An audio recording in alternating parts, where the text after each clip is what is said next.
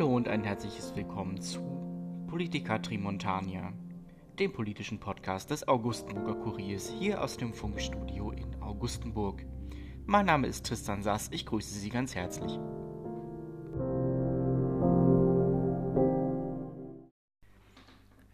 Die erste Episode unseres Podcasts widmet sich, es dürfte Sie wenig überraschen, den anstehenden Wahlen zum 57. Reichstag.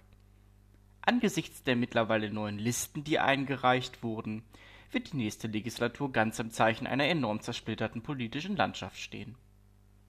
Grund genug für diesen Podcast, in dieser ersten Episode zur Reichstagswahl einmal einen genaueren Blick auf die bereits feststehenden Listen zu werfen. Im linken Spektrum finden sich mit der sogenannten progressiven Allianz Dreibürgen mit ihrem Spitzenkandidaten Reinersmann sowie den Liberaldemokraten um Elfriede Engelhardt Grimm aktuell zwei republikanische und damit tendenziell reichsfeindliche Verbindungen, die um Stimmen im linken Lager konkurrieren. Gerade die Liberaldemokraten stellen mit ihrem antiföderalistischen und pazifistischen Kurs eine Gefahr für die Stabilität des Reiches dar. Zur PAD hingegen lässt sich noch wenig sagen.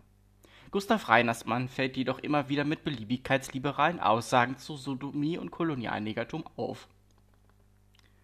Links des republikanischen Lagers finden sich noch die kommunistischen Reichsfeinde von der Dreibürgischen Partei für Gemeinwirtschaft. Mit ihrer Spitzenkandidatin Tabu stellen die Kommunisten nicht nur eine Kolonialindigene für den Reichstag auf, sondern auch eine der ersten Kandidati Medicinae aus den Kolonien, die auch tatsächlich Arzt wurden.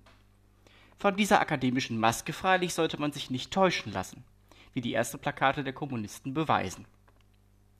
In der selbstverorteten politischen Mitte sind sodann die Nationalliberalen um ihren Spitzenkandidaten Faun von Graukatz zu finden, und in der Tat wird man die NLP aufgrund ihrer programmatischen Unbestimmtheit genau dort einordnen können. Es wird ihr deshalb wohl nach der Reichstagswahl gelingen, den Reichskanzler zu stellen. Mit CSVP und PDKG treten auch zur kommenden Reichstagswahl zwei Mehrheitsbeschaffer im konservativen Lager an, deren programmatischer Beitrag überschaubar ist. Es ist daher zu erwarten, dass, sollte es zu einer reichstreuen Koalition kommen, zumindest eine der beiden Parteien beteiligt sein wird. Die große Unbekannte unter den Konservativen dürfte indes die Liste Larsen sein. Sie unternimmt ganz offenbar den Versuch, durch einen pointierten Wahlkampf Aufmerksamkeit zu generieren. Ob sie sich allerdings wird durchsetzen können, ist angesichts der großen Konkurrenz fraglich. Die monarchistisch-konservative Union unter Despencer geht geschwächt in die anstehende Wahl. Ihr dürfte die nicht unerhebliche Konkurrenz im konservativen Spektrum zu schaffen machen. Selbiges gilt für die Renaissance des Mouvement impérialiste pour la restauration de l'absolutisme obwohl mit starkem Spitzenkandidaten antretend, dürfte ein durchschlagender Erfolg schwierig zu erreichen sein, zumal sich das dreibürgische Parteiensystem erst wieder an die Mira wird gewöhnen müssen.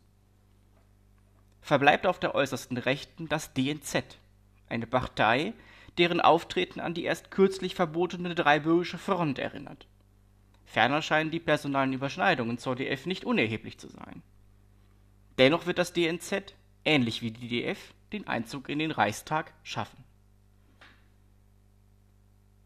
Das war es auch schon.